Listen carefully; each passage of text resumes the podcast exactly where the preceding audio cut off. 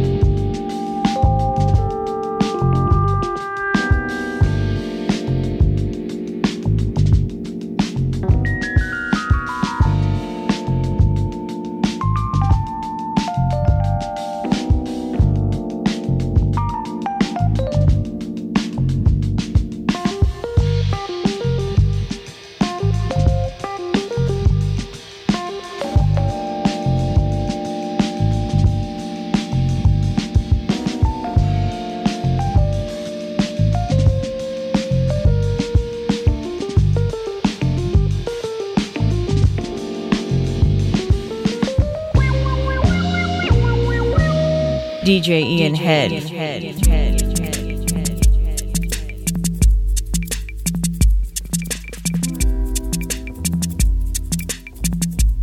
Um, we used to listen to these old um, late night radio shows, like you know, same thing like how you got Bobbito and them, them cats used to have the late night radio shows. This is before though. This is like yeah, 81.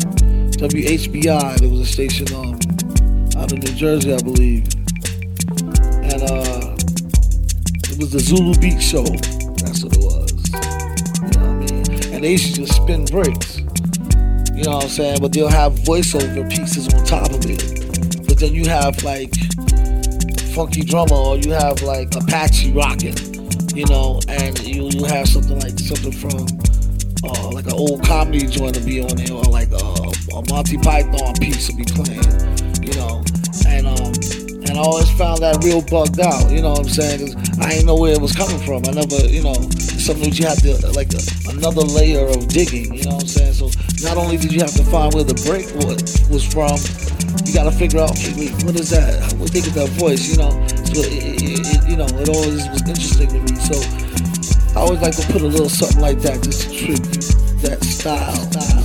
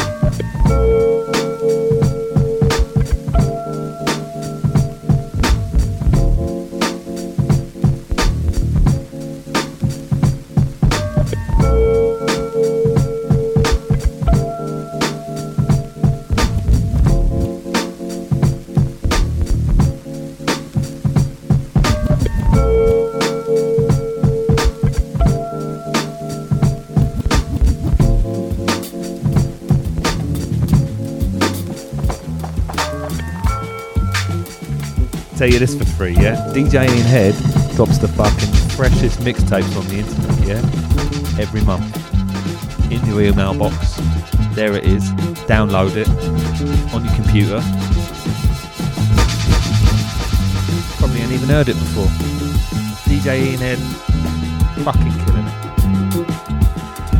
it.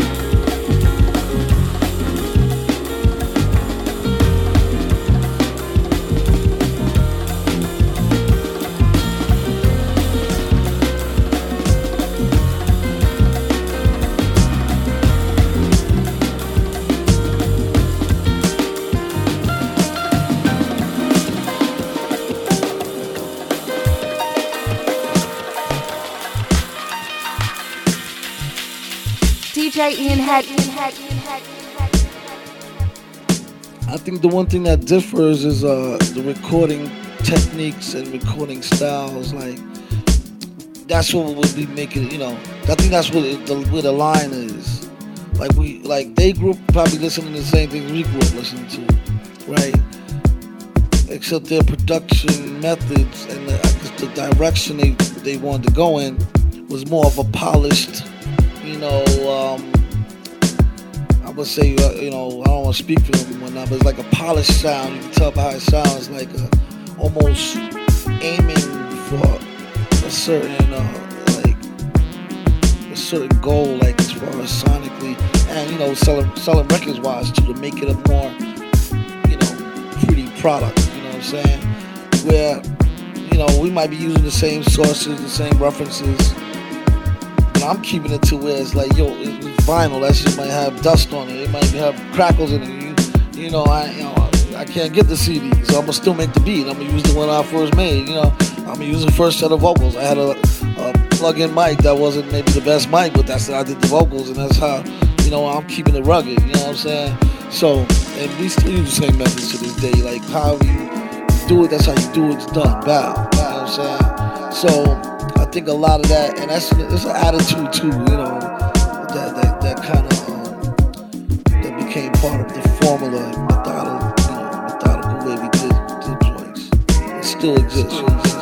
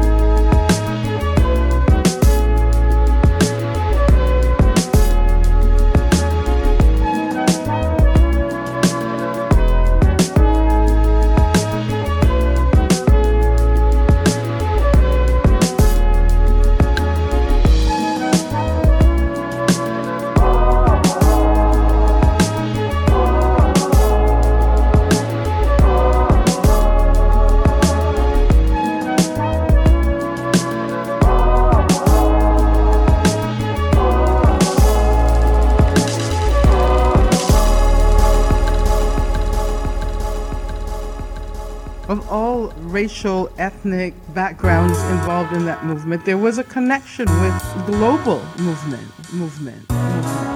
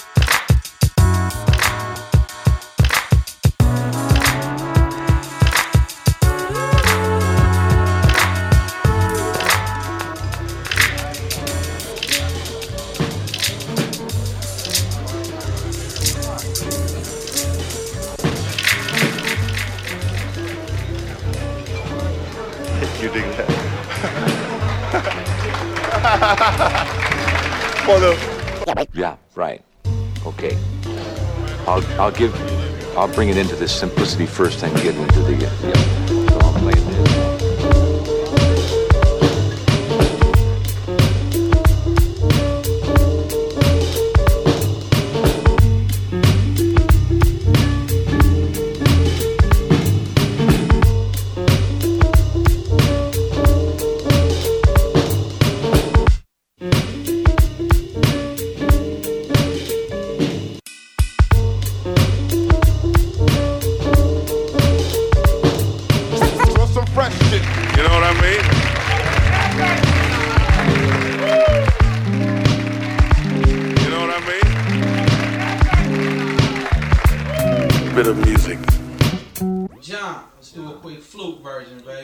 You feeling that?